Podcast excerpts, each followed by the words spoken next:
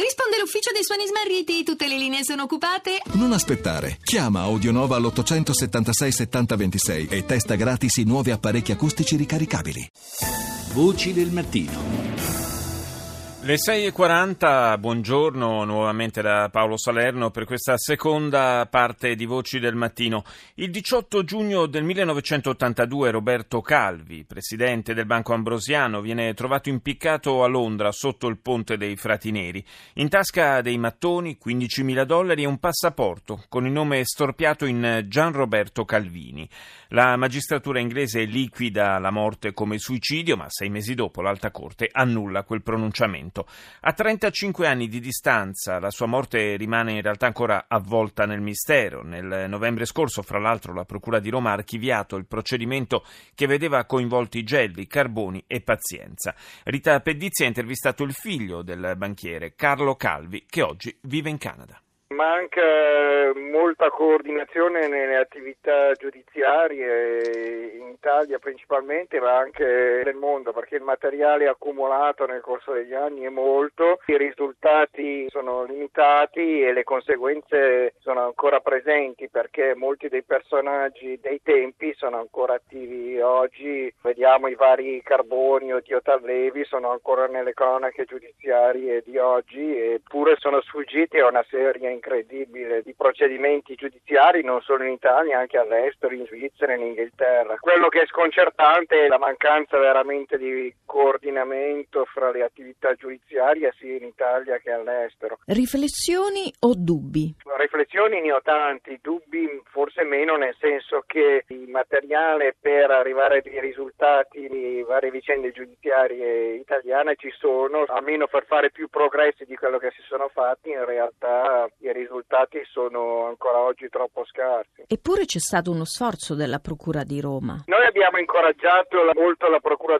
all'inizio degli anni 90, ci, ci sono state le deposizioni di Mannoia e di Buscetta a New York, poi c'è stato le tre procure Palermo, Roma e Milano eh, si contendevano il procedimento su mio padre, noi abbiamo incoraggiato la Procura di Roma in quel momento perché era quella che seguiva più direttamente dall'inizio la scomparsa di mio papà e poi c'era stato l'attivismo evidentemente di tutta una serie di magistrati. E in definitiva c'è stato un lavoro di investigazione notevole ma il coordinamento manca ancora, vediamo ancora la decisione del giudice delle indagini preliminari sull'archiviazione della fine dell'anno scorso, manca il coordinamento con molte indagini molto attuali, la presenza dei vari neofascisti in mafia capitale, le loro connessioni con la Camorra, con gli espatriati della Magliana a Londra, le indagini su Carboni in Toscana. Il materiale esiste, molto si potrebbe fare ancora anche solo coordinando le indagini italiane. Insomma. Alcuni personaggi sono tornati sulla scena con l'inchiesta sul mondo di mezzo. Sì,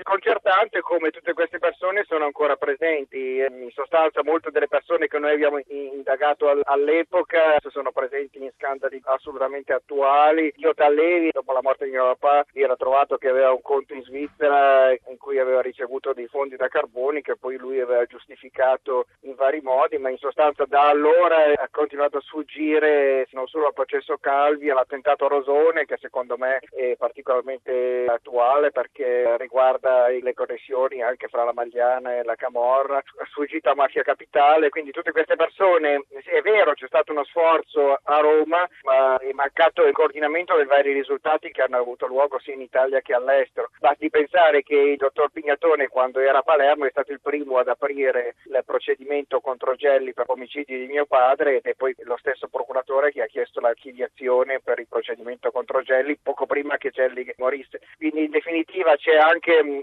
molte contraddizioni e scarsa utilizzazione di quelle che sono le opportunità esistenti.